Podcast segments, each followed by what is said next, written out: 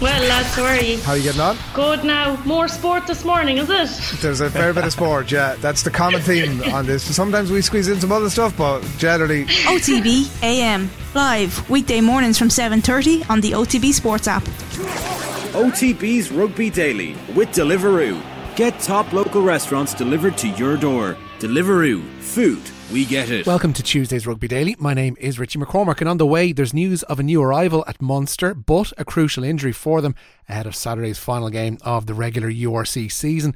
Two Ireland internationals look set to move to the US, and Jack Nowell is in hot water in England. And Rugby Daily is brought to you in partnership with Deliveroo. Get top local restaurants delivered to your door. Deliveroo. Food, we get it. First up, Munster have been dealt a significant blow ahead of Saturday's final regular season fixture in the URC. RG Snyman will miss the meeting with the South Sea Sharks in Durban as he must observe the return to play protocols. The Springbok lock suffered a head injury during an impressive performance in last weekend's win away to the DHL Stormers. Munster can secure a place in next season's Heineken Champions Cup with a win over the Sharks this weekend. Graham Rowntree, though, could be boosted by twin returns to his front row.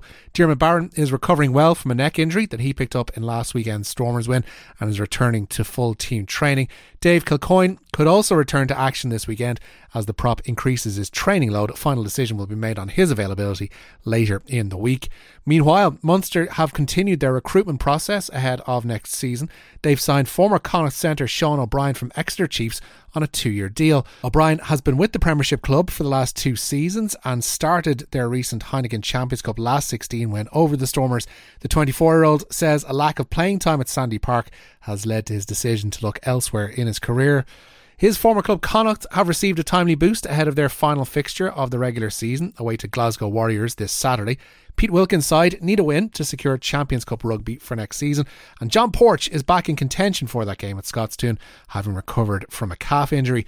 Connacht's playoff spot in the URC was secured with last weekend's win at home to Cardiff, and Wilkins was asked by our colleagues at Galway Bay FM how the province will up their intensity one more time this weekend it's probably the biggest challenge for us. Uh, uh, you know, we'll do our due diligence on Glasgow, and we talked a bit about them today in terms of how they want to play. But the biggest thing is if we can deliver the best version of ourselves or close to it, then um, you know we'll be in a good spot.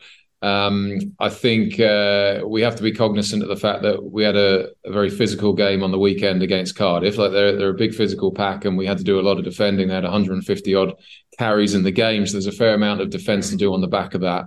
Um, and in that sense, it, it's a similar picture to post Edinburgh. Um, we had a big defensive shift that day with, with 220 something tackles, and and then obviously the travel to go to Benetton. So there's lessons that we learn out of that Benetton experience that we need to make sure that we apply and get right this week. And um, part of that is in terms of training load, in terms of freshening up the guys this week physically. Uh, but it's also addressing that mental challenge of transferring to travel and an away game and a, an opposition that is confident at home. Um, so there's the physical bit. There's obviously the normal tactical approach, but but it's very much addressing that mentally with the players in terms of you know what did go wrong in Benetton and, and what went right in terms of leading into some of these better performances. Uh, so you have to be honest about that. You have to discuss it at the start of the week as a team. You have to ch- chat to individuals about how they're going to get themselves in the right frame of mind for a really intense performance.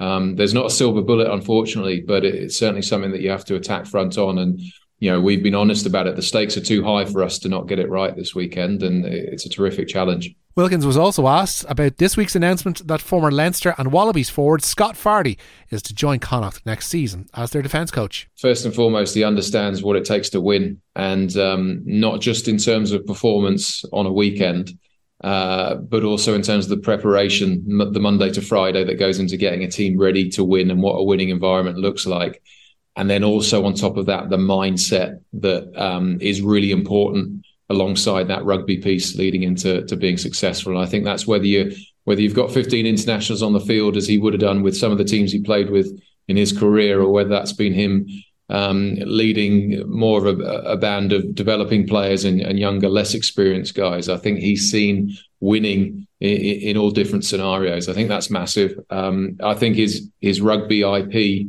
in terms of what he knows from his experience in Australia, but also in Ireland with Leinster, is massive as well. And how we can deliver that, particularly around the defence, will be really important for us in terms of driving our our standard and growing our game. Um, he, he's not um, or rather, he is in the early stages of his coaching career in terms of his own development, but he's very experienced in a rugby sense. Um, and certainly talking to him around defence, uh, around coaching, and what quality coaching looks like um, I know he'll add, add massive value in that space. So I'm, I'm looking forward to, to starting work with him. The English RFU have confirmed that 50,000 tickets have been sold for their TikTok Women's Six Nations clash with France on Saturday week.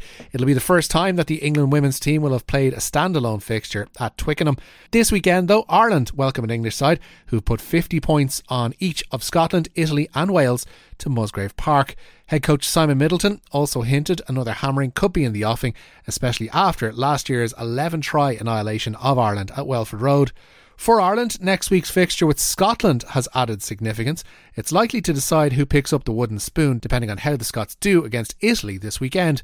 Finishing bottom of the Six Nations table could also mean Ireland dropping into the flotsam and jetsam of Tier 3 in the new Women's 15 competition.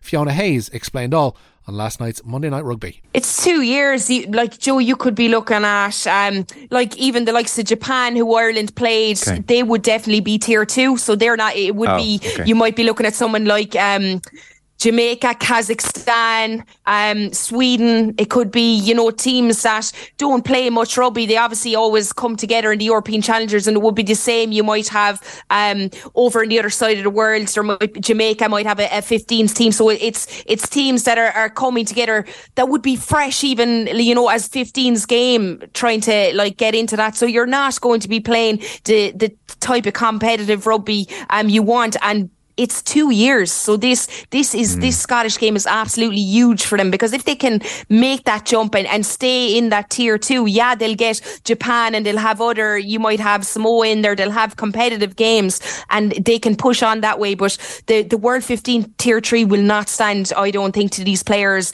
Yeah, they'll get a, a few wins behind their belt, but when it comes to Six Nations time, the gap will be gone bigger and bigger again. Like Jerry said, it, it's not going to be golfed with these type of games. Ange Capuozzo has been definitively ruled out of Toulouse's Heineken Champions Cup semi final with Leinster. The Italian back made his return from the shoulder blade injury that prematurely ended his Six Nations in this past weekend's top 14 meeting with Lyon. However, Capuozzo suffered a recurrence of the injury and was replaced after just 13 minutes by Antoine Dupont. L'Equipe say Capuozzo will now be out for between 10 and 12 weeks, meaning his season is over. Italian coach Kieran Crowley will hope Capuozzo makes a full return this time, as he'll only be back in training by late July, leaving him just over a month to prove his fitness for the Rugby World Cup. Both Dave Kearney and Adam Byrne look poised for moves to the United States. According to the 42.ie today, the Chicago Hounds in Major League Rugby have been strongly linked with moves for the ex Ireland Wings. The Hounds only joined the MLR this season, but are looking to add some international experience to their ranks. Kearney's now 33 and playing his 15th season with Leinster, while Byrne's hopes of a career rejuvenation at Connacht have failed to bloom this season following his move from Leinster. Two of the Hounds' primary investors are indeed Irish, one of whom, Nick Mullen, is the grandson of Ireland international legend Karl Mullen. The other Irishman at the head of their table is Hugh McMahon of investment firm Alliance Bernstein.